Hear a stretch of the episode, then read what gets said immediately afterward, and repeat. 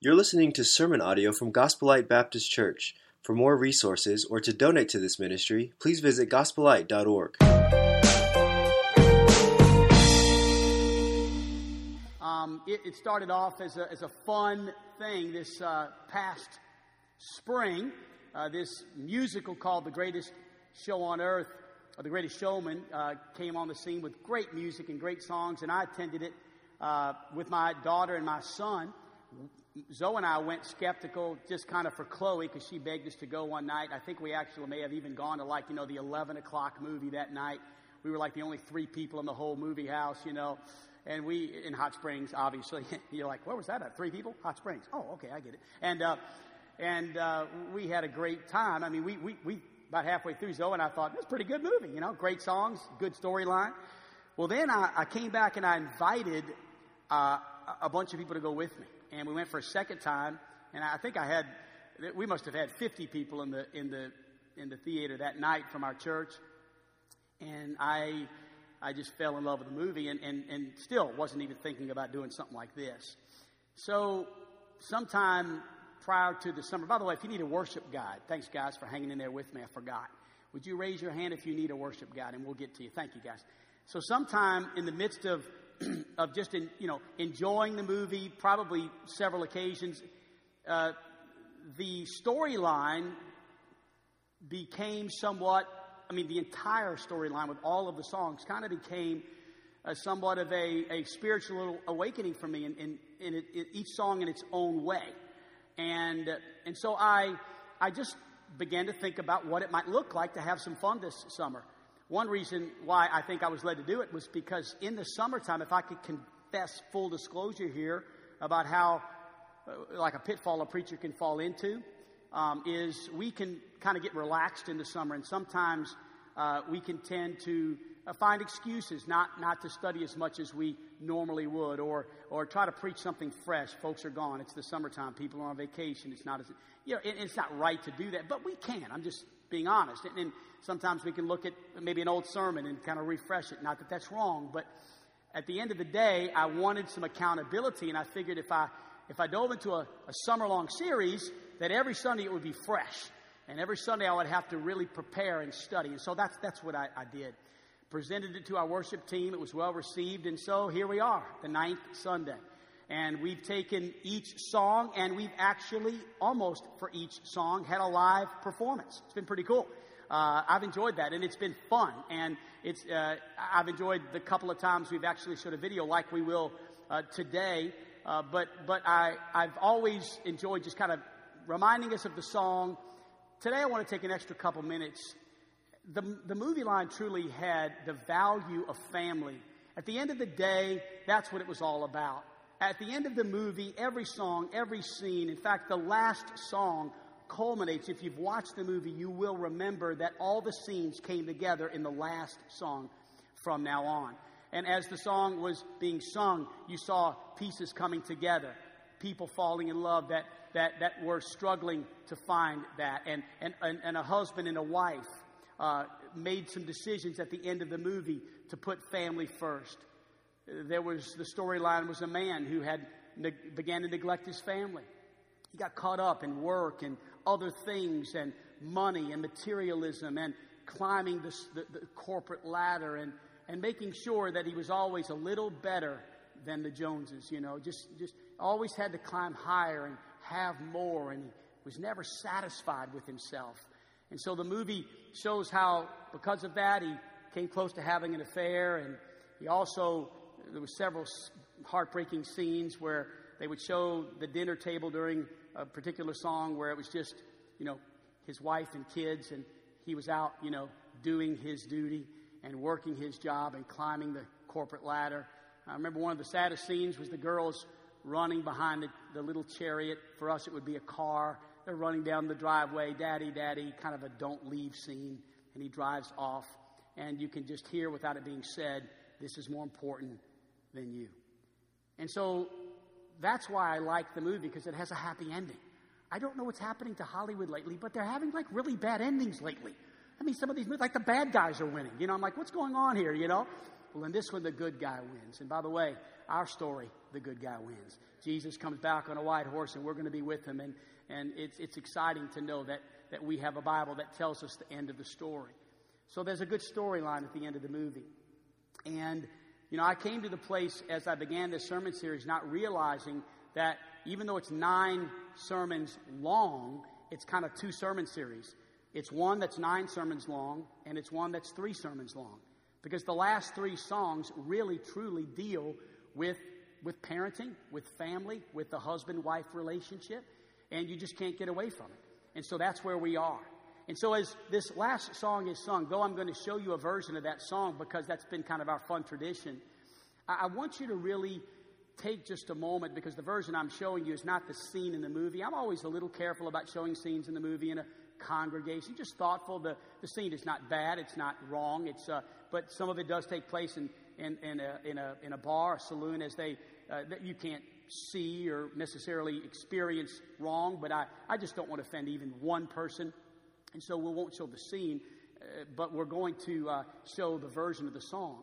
But I want to sing just, and I'm not a good singer, but I want you to listen because the song starts. He's sitting in this this, this bar. He's got all his friends around him. And he gets it. it. It hits him. He's like, I saw the sun begin to dim and felt that winter wind blow cold. A man learns who is there for him when the glitter fades and the walls won't hold. Cause from that rubble, what remains can only be what's true. If all was lost, there's more I've gained, cause it led me back to you. And he's looking at a picture of his wife when he says, cause it led me back to you. And from now on, these eyes will not be blinded by the lights. And from now on, what's waited till tomorrow starts tonight. Tonight. And let this promise in me start like an anthem in my heart from now on. From now on. And so here's one of my favorite versions of it. It's Hugh Jackman singing it in the studio. He had had cancer in his nose and he wasn't sure he was going to be able to sing it. It's a fun version. Enjoy it, and I'll preach, okay? If you've watched the movie, the greatest scene to me was watching him running home. He was running home, singing, I'm coming home. I'm getting things right. From now on, it's going to be different between me and you, baby. We're fixing this marriage. We're fixing this thing with our kids. The last scene in the movie was this, if you saw it. It was he and his wife sitting in a theater just like that. And I thought, what a picture. You know, as my wife and I get older and have grandchildren, we know that that's going to be a picture that we want to experience. Our kids will all be grown and gone. Our grandkids will be growing up, visiting periodically. But if there's one thing I want when I'm 70, 80, and 90, is I want that picture to be me and her sitting at Broadway watching it. Anyway, okay, and uh, all right. all right, so turning your Bibles to Exodus chapter 20, and, and let's jump right in because we're applying the Ten Commandments to marriage. It's crazy. I, I, I never thought I would try to do this, but yet, what's amazing about the Ten Commandments is that when you look into God's law, you can see that it applies to every area of life. I mean, really. It doesn't even take, well, I shouldn't say it doesn't. It does take effort. It takes study. It takes time and planning and preparation. But God's law, His commandments, if you will, apply to every area of life. We started in Exodus chapter 20, verse number 3, where it says, Thou shalt have no other gods before me. That's the, the first commandment. Applied to marriage, God will be the first. God will be the final authority in our marriage. Period. End of story. Number two, we discovered in verse number five that God was pretty serious about there being no idols in our lives, in our marriage. And applied to marriage, we said that God's love is going to be our highest priority. Nothing's going to replace God's love. He's going to come first in our marriage, beyond, before anything else, before any hobbies, before any idols, before money, before job, before our spouse. Even our spouse, our kids are not going to become idols. God's first. And then thirdly, we discovered in verse 7 that there was a verse that, just, that, that, talked uh, about not taking the name of the Lord in vain. And we said there should be no other gods, no idols, and no blasphemy. But we, we went a step further with this because so many times we sort of stop at the, at the vulgar language that we often call cursing or blasphemy. But when we looked at that verse and studied it more intensely and looking words up in the Hebrew, we found that that word take literally means not so much speech, but representing, bearing, carrying a name. So we discovered that in our marriage, we must represent Jesus Christ. And if we represent Jesus Christ to our spouse, then we are fulfilling the law. But if we do not, then we're blasphemous. Our kids need to see in a mom and a dad a representation of Jesus Christ and a correct one. The content for today begins in verse number 8. In verse number 8, the Bible says, Remember the Sabbath to keep it holy. Man, Pastor, where are you going with marriage on this one? Hang on. Listen, it's, it's, it's amazing. It really is. Six days you shall labor and do all your work. But the seventh day is a Sabbath day to the Lord your God. On it you shall not do any work, you or your son or your daughter, your male servant if you got somebody that works for you, man, give him off that day. Your female servant, or your livestock, or the sojourner who is within your gates. Why should I do this, God? Why is this so important? Well, remember, God says, remember back when I created the world? In six days, the Lord made heaven and earth, the sea, and all that in them is, and rested on the seventh day. Therefore, the Lord blessed the Sabbath day and made it holy. That, my friend, is a lot of verses for one command. In fact, there are more verses about that command than anything else. So I want to begin with some thoughts. Because in order for me to apply this to marriage, it's going to take a while. In fact, it's not a long message, but at the end of the message is really when I completely apply it to marriage. But we're going to build up the truth until then. We'll mention marriage a few times, but at the end of the day, the application will come. So it's going to take you and I uh, some focus as we discover this truth and how it applies to marriage. So let me begin with this.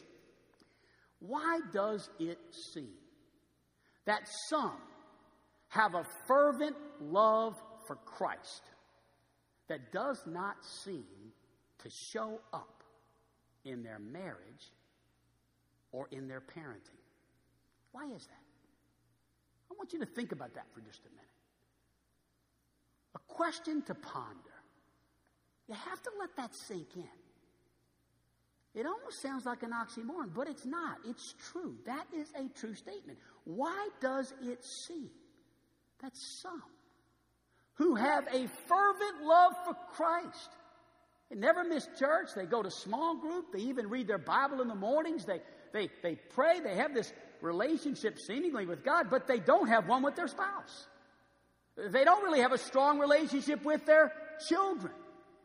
And the contradiction here is that Scripture clearly states that love for God must translate into love for those closest to us. It's, it's, it's got to. For instance, what does Scripture teach? It teaches the two greatest commandments are what? Number one, to love the Lord thy God with all your heart. But what's the second commandment that is likened to the first? To love your neighbor. And some might say, well, Pastor, why doesn't it say family there? Well, it's, it's obvious it means family. It means anyone other than God. I mean, if you love your neighbor, obviously, surely you love your family more. Uh, don't think anyone loves their neighbor more than they would love their family. I mean, it's just, it's the teaching here is to make sure we understand that love for God will translate into love for others, especially those closest to us. So, I'm confused. A lot of kids are confused. A lot of young people are confused. Sometimes we we don't know if we should say anything, and so we wait until we're 53 years old and we we, we mature and we that's me, I'm 53 and I'm I'm, I'm, I'm scratching my head thinking, what, why is this? Because growing up in my world, you have a world, I have a world. My world was growing up as a young preacher and influenced by pastors. So my world includes pastors who had a fervent love for Christ. My world would include names like Jack Hyles, or maybe a name like Tom Malone, or maybe a name like Lester Roloff, or maybe a name like Lee Roberson. That, those names may not mean much to everyone here. There may be a handful of people that would say, I know that one, or I know two of those. There would be maybe a 12, a dozen folks that might know all four of those names.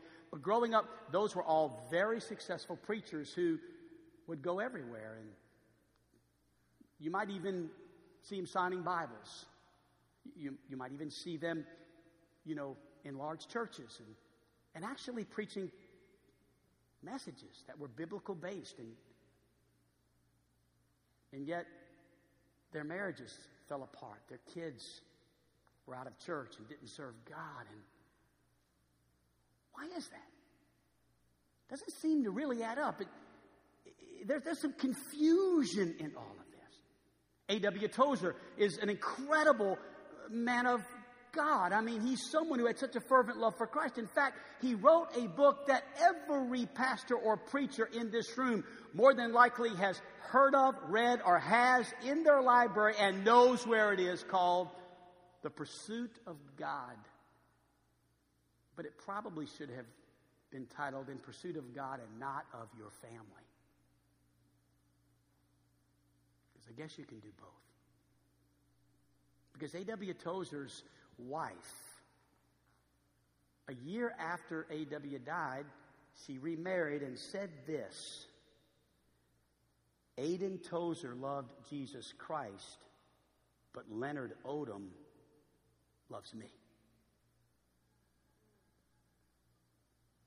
So, is that the epitaph you want written on your tombstone? Is that, is that our goal? Is that what it looks like for us pastors that we just sort of set ourselves up for failure because what's most important is, is, is, is, is Jesus, a fervent love for Jesus Christ, regardless of if that, if that ever translates into love for my wife or kids or, or others. If you were to read more into his biography, you would discover that his children, too, had no relationship with A.W. Tozer, none whatsoever. And yet today he would be one of the most prolific theologians that anyone would ever read. How does that happen? I believe that this, is, this has thrown the Christian world into a massive confusion state. I'm convinced that many today are out of church because this is unanswered. It's not talked about. It's, it's, it's, it's off limits. I would hate for my wife to have to say of me, oh, he's a man of God, but he's not my man. I don't want to be a man of God if I can't be her man too. So, what do we do with this? Well, first of all, let's make it practical. That was kind of heavy, wasn't it? So, everybody take a deep breath, relax. Now, let's make it practical. Okay, I have in this pulpit a Bible, and, and, I'm I'm a little old school. You know, I know everybody new got has the iPad thing where they can read somebody else's sermon. I don't, sorry, I don't do that. I, I actually bring a Bible in the pulpit. I'm joking. I bring a Bible. I love the old school. I, I, just like a paper Bible. Nothing wrong with an iPad or an iPhone. I love it all too, and I have some of that as well.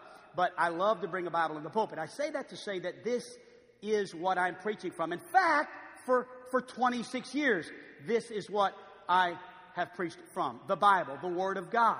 And, and, and many of you have heard me preach a hundred times or 200 or a thousand or 5,000. There have been some that have heard me preach maybe seven or 8,000, which is about what, how many sermons I think I've preached since I've been pastor here, if you've been a charter member. I mean, you've heard me preach thousands of times. And here in the last 10 years, you've heard me preach probably a hundred sermon series where we take a group of weeks and put them all together and theme it out. And, and, and so you've heard a lot of sermon series. You've heard a lot of Bible. You've heard a lot of preaching. But if it's not impacting your life, if it's not impacting your marriage, if it's not impacting your parenting, then you will lose. Your marriage will lose. Your children will lose.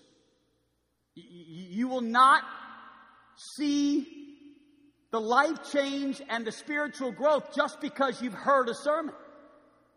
You see, there, there must be a connection between the preaching, the Word of God, the Holy Spirit of God speaking to your heart, and then you doing something with it. Otherwise, it's tragic. Let me share a verse for you in Deuteronomy chapter number 30 and verse number 19 on the screen. I call heaven and earth to witness against you today. And I'm going somewhere with this. That I have set before you, look at that word, life. Life in this particular passage speaks of the law. It speaks of the commands, the Word of God, the Bible, our owner's manual for human happiness and total fulfillment. For instance, if I'm driving in my car and I don't know how to turn something on, or I'm not sure why that light came on, what do you do? What do I do? We go to what's called the glove compartment. We open it up and we get out a owner's manual, right? And we look it up. We try to figure it out. So in life, this is our owner's manual for life. But God says, wait a minute, I've set before you life and I've set before you death. I've set before you blessing and I've set before you cursing. So therefore, choose life. It's your choice. You see, the choice is up to you this morning, not me. I can present truth. The Holy Spirit can convict a heart. But the choice is up to you that you and your children, that you and your grandchildren may live. It's powerful. Because I think we got a lot of dying families. Just dying spiritually, dying in their marriage, dying. Their children are, are not with them in church. And, and, and again, I say this not to scold, not to, not to, for guilt reasons, but just, again, there, there, there's a lot of help that can be given. There's a lot of healing that can take place when we stop for a moment and recognize the direction we're going in. And so this morning, I want to turn back to Exodus chapter 20. I want to look at these four verses on one command. The Bible says to remember the Sabbath in verse number 8 and keep it holy. God is saying, in effect, God is saying, I want you once a week to knock it off. Knock what off, preacher? Everything. Everything. Knock it off. Settle down. Stop. I went to New York a week and a half ago, and Carolyn doesn't even know this until right now. Because when it happened, I'd already had this message prepared, and I, and I wanted, or mostly prepared, and I, and I, and I wanted her to hear it in the message. So I, I, you're, you're, you're getting water. You know the little place where you can get water and juice and, and nuts and all that? Well, I'm getting the luggage. The bellman comes to me, an African American gentleman. I'm not sure he was an angel, maybe. He said, Sir, you look stressed.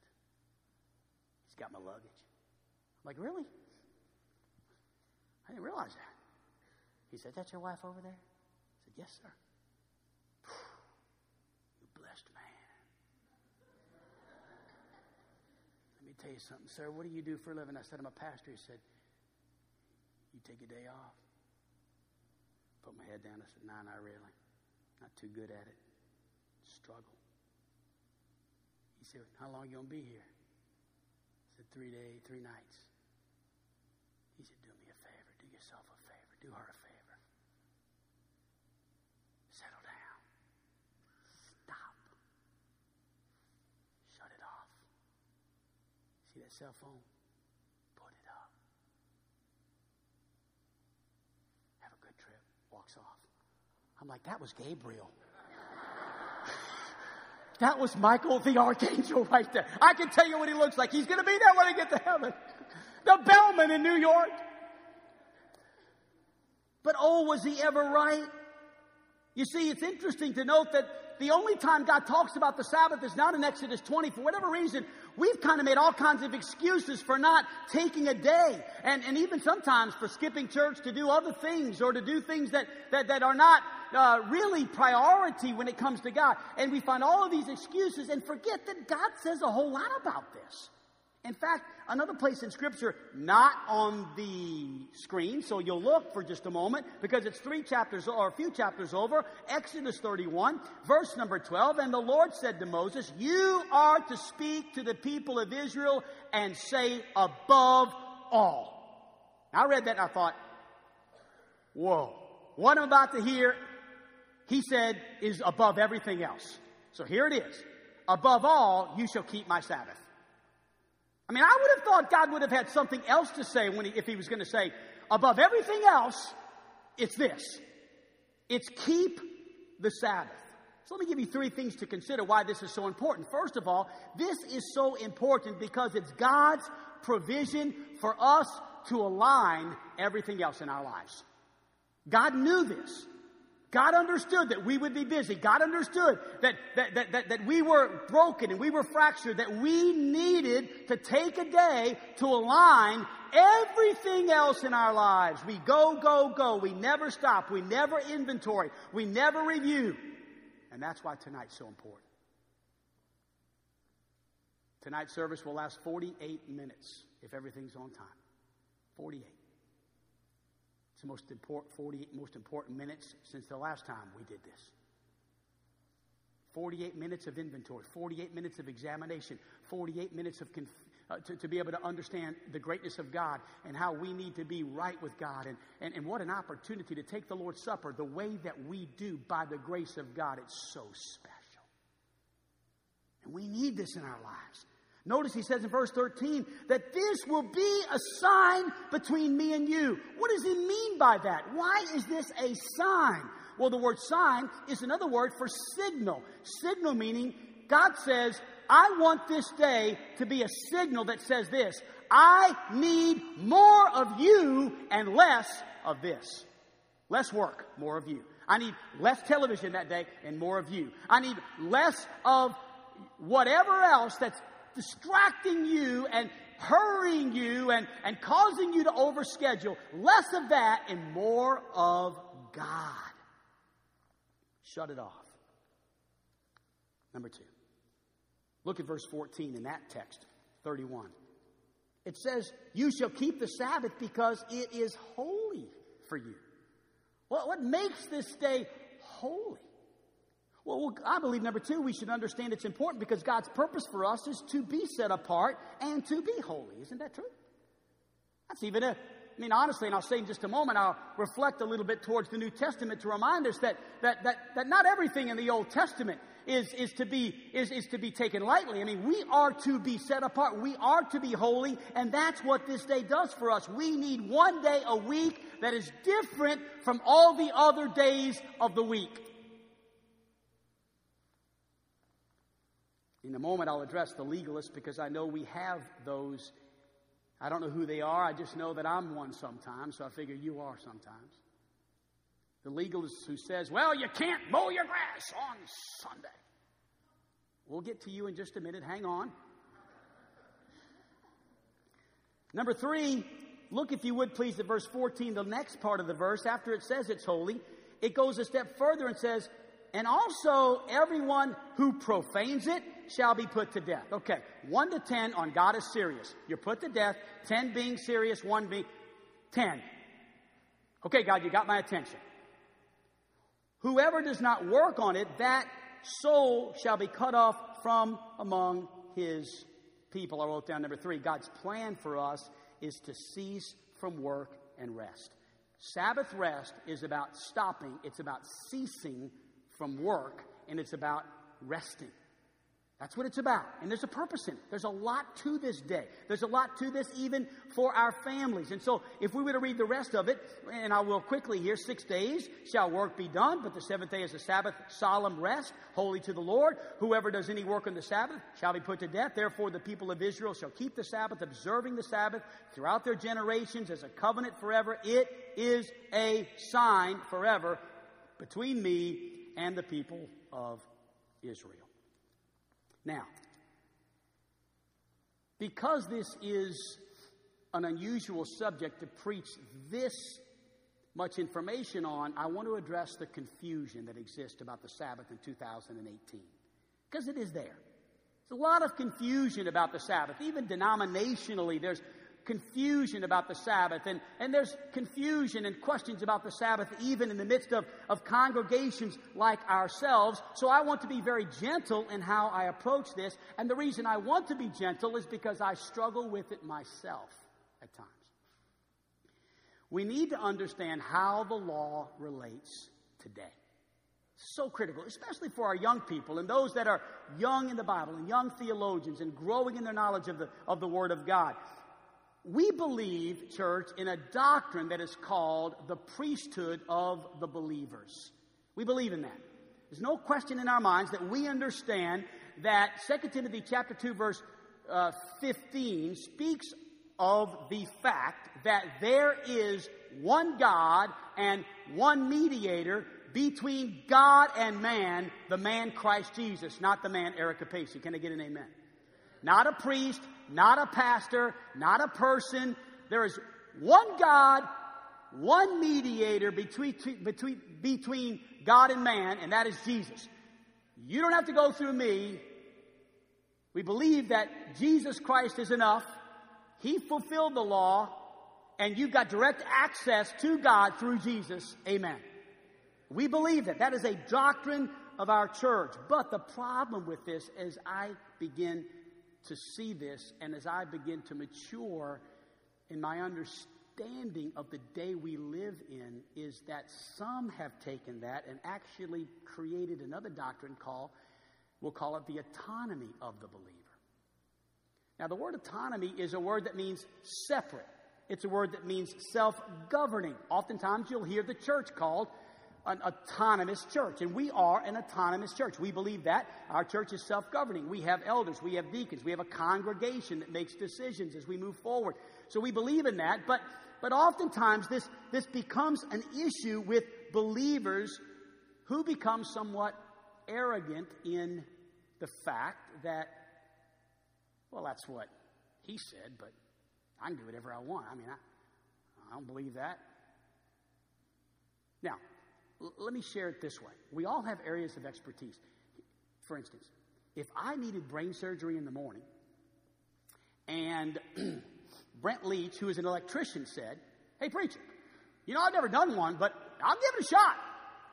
I mean, I, I you know, I, I, can't make any promises, but hey, I, will cut you open. I, have got, I can bring my electrical stuff. We'll see if we can fix your brain a little bit there and uh, close you up, and hey, it might work.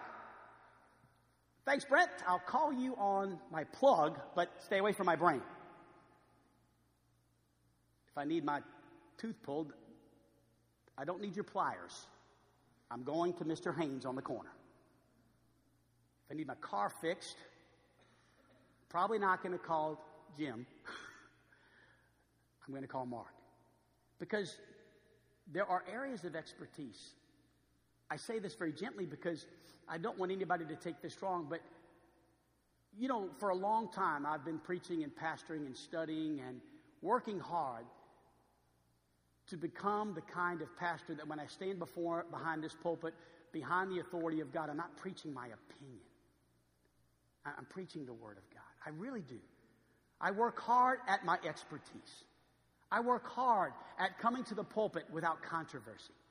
I work hard at not bringing to this platform issues that really don't matter that would cause us to have maybe some, some, some discussion that could lead to things that would potentially not be correct or just opinions or whatever. I, I, really stay focused on the Word of God. And I would ask you this morning to give me your ear as we look at this subject and pay close attention. I'm not going to stay on it long, but I'm going to ask you to trust somewhat of my judgment as opposed to jumping to conclusions and just saying, well, that's just Eric's opinion.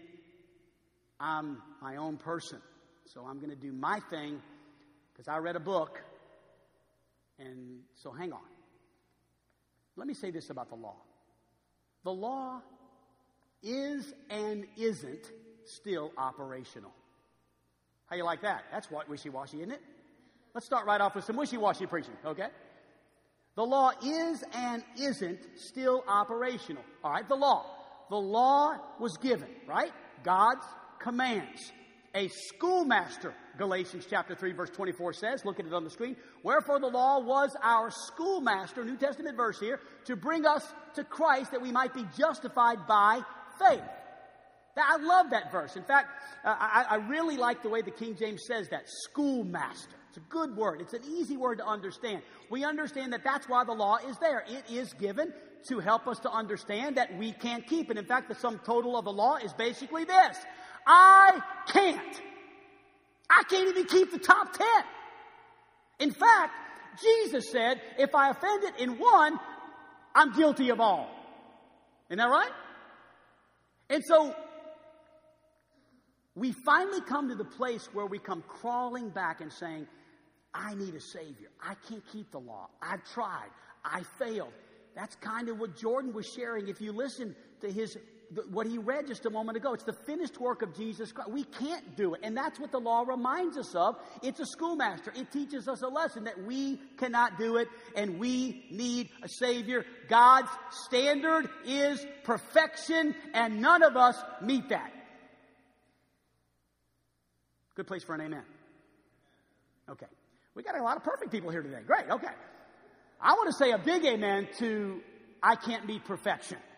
In my marriage, in my parenting, every area of my life, I cannot meet God's standard. God says it's got to be perfect, and I say I'm out. And God says that's okay. He paid a debt he did not owe because I owed a debt I could not pay. That's the gospel. That's why Jesus came and died on the cross to take our place. But people will sometimes use that to totally dismiss the law. For instance, we know in Scripture that Paul said very clearly that we are not under law, we are under grace. But for a moment, could we all admit that this is a very cautious, clear, and concise statement that there is immense wisdom in a portion of the law? There's two types of laws. There is the commandments, and we understand the commandments, right? We've been preaching about the Ten Commandments. There is the commandments, and then there is the ceremonial law. That's a little weird. The ceremonial law says that, you know, we, we can't eat animals with split hooves. Anybody done that lately? I don't even know what a hoof is. Just like I don't sing bringing in the sheaves because I don't know what a sheaf is, okay? And then it says, you look, we got to wear, you know, we can't have like in our clothes, we can't have this fabric and that fabric together. So if we got this fabric together, then we've, we've, we've not obeyed the law and, and, and all these weird, I mean, it's really intense. Look, let me tell you something. Every single Bible scholar out there with any sense would say, and I, I believe they all have enough sense to say, the ceremonial law is out. It's completely out. I mean, it's, it's, it's not in effect today. But Scripture does say to study yourself approved unto God, a workman that needeth not to be ashamed, rightly dividing the word of truth. So though the ceremonial law is out, what remains is the commandments. And we all understand that all of the commandments are reiterated in the New Testament. Every single one of them. And so, with that as an understanding, some of the things in the law actually predate the law. For instance, many would say, well, that's why I don't tithe, because it's part of the law, but that's silly. Because tithing predates the law. You're not under tithing as a law. You're under tithing as a principle of wisdom for a place to start. It makes sense.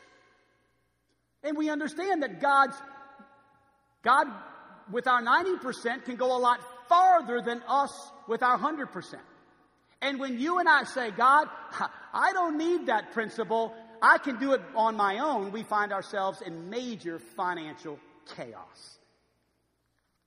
We get more in the New Testament, so guess what?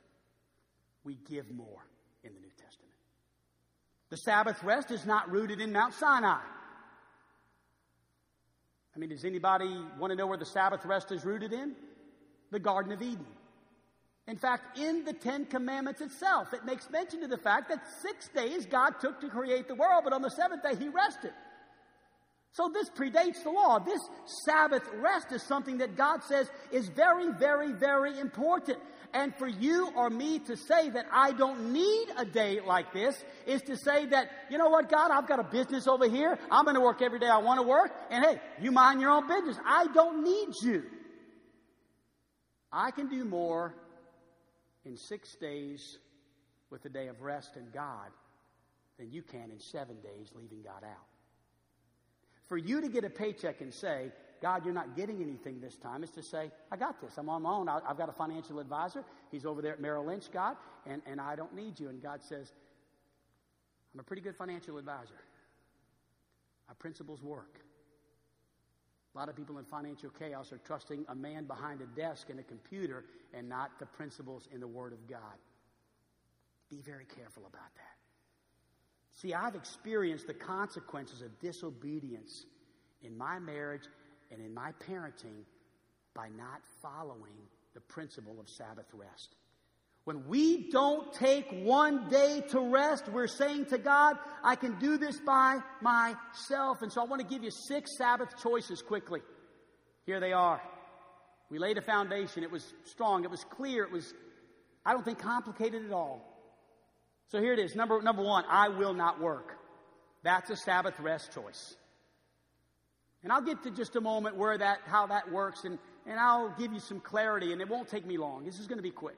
I will not work. I, I'm going to have a day every week where I, I do not labor. I do not toil. I do not work. Number two, I will not hurry. I will not hurry. Man, I'm a hurrier. I can usually outwork just about anybody on this staff. The older I get, the better I get at it, man. I'm a, I'm a workaholic. I, I can go, move, shake, I with the best of them. I mean, you look at my schedule, you just ask Carrie. She says, you, you scare me. Carrie says, good night. She says, it's crazy, preacher. You're here, there. She's talking to me as I'm leaving the office, you know. And sometimes I act like I don't hear. Sometimes I don't. But sometimes I do, and I just keep walking because I got to get this done. One day a week, I will not hurry. Number three, I will not overschedule. Oh, man. Am I ever know? You, has anybody ever experienced my overscheduling? Okay, thank you, thank you. Please don't admit it. I mean, come on, Scott. You want mission support? Shut up. All right, and uh, I'm joking. It's the truth. No, Scott's right, man. I mean, you know, how, how many weeks has he asked me for a cup of coffee? And I'm like, you know, it's coming, it's coming, we're getting there. Okay, let's drink it over Marco Polo. It's the same thing, right? You know.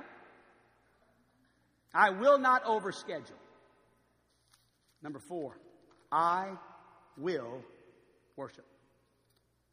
I will worship on this day. On this day, I will set time aside, and in our context, to come to a worship gathering. Now, let me, let me say this about that. The Sabbath rest in the Old Testament would have been Friday sundown to Saturday sundown. Today, for us, it's Saturday sundown to Sunday night sundown, right? So I want this church to know that as soon as we can, we're going to do a Saturday night worship. I think it's a great idea. I, I think I don't. Here's my point. I do not think it's about the period of time. It's not about Sunday morning, Sunday school at ten, Sunday morning worship at eleven, or you're not right with God. Give me a break.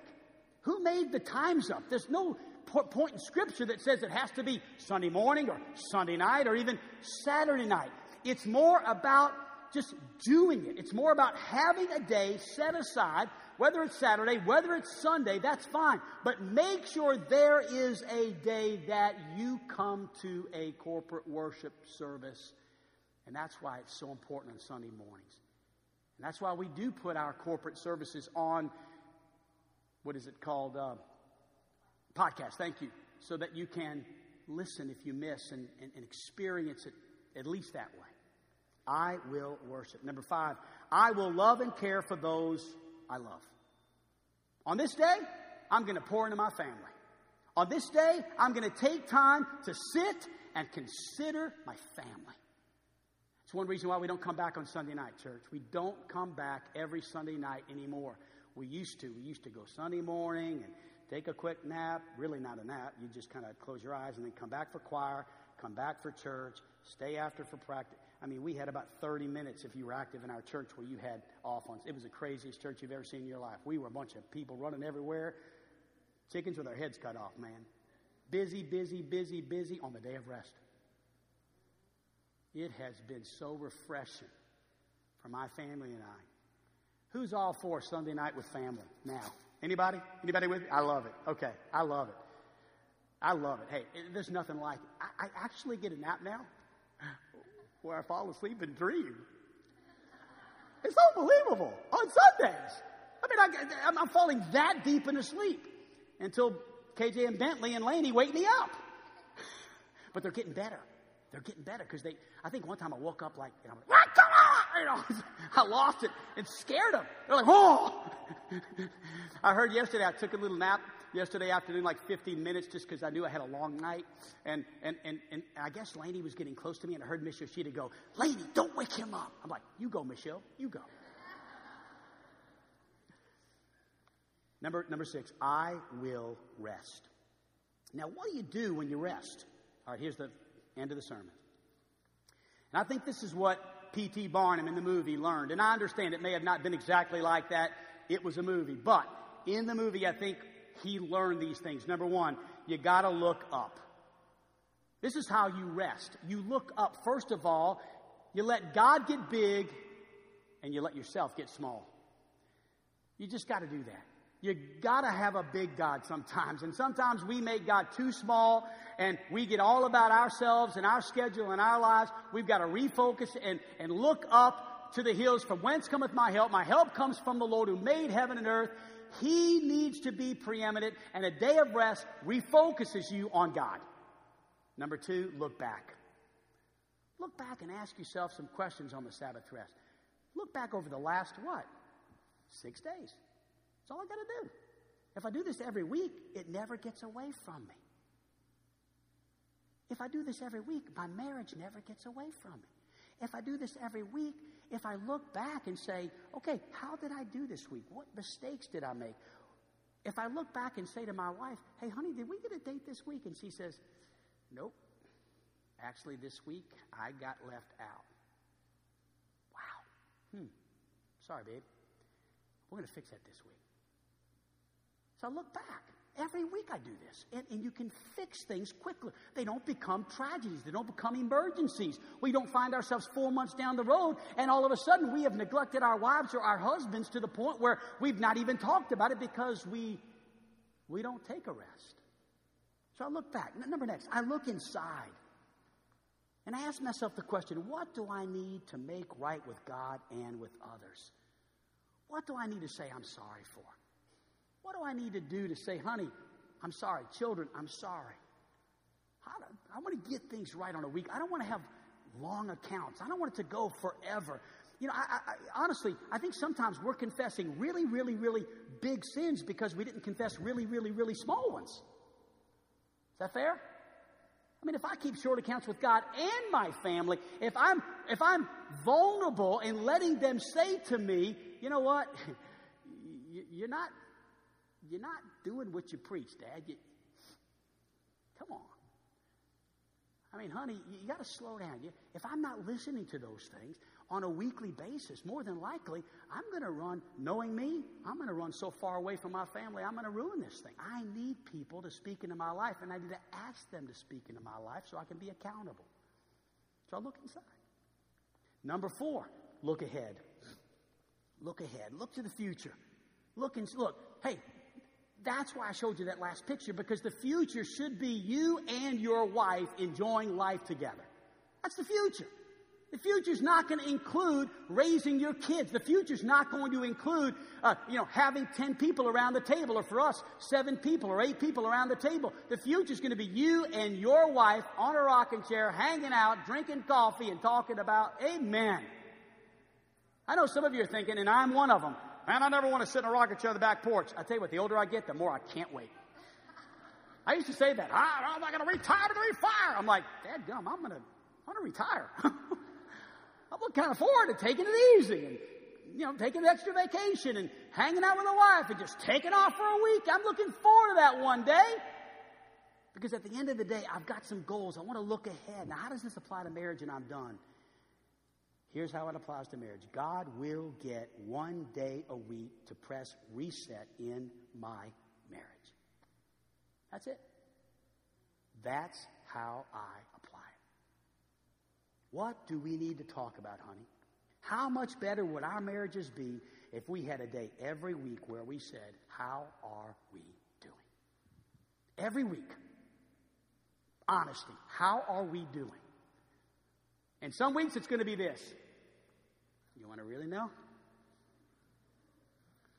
I don't think we're doing as good as we were last week. Really? Yeah, I just, I feel like, you know, the NBA playoffs are not good for our marriage. Well, too bad, sweetheart. Get over it. It's only a couple of weeks. Right, so? Amen. Right, Luke? Luke's like, oh, I'm not sure, preacher. No, I'm joking. But sometimes it's going to be, it's been a great week. Man, sweetheart, we've, we've had good intimacy in the bedroom. We've had a great, great week as far as our date life. Man, you've not missed our kids' games this week. Man, we've had a phenomenal week at the dinner. We've actually ate dinner this week four times together, sweetheart. It's been phenomenal. Really? Good. Let's try to do this again. If it was that good, let's try it again. You say, Eric, you're living in the fantasy world. No, you are. If you don't think this works, you're saying, God, you don't know what you're doing. This is why He calls us to rest. To focus, to look up, to look back, to look in, to look ahead. Every head bowed, every eye closed.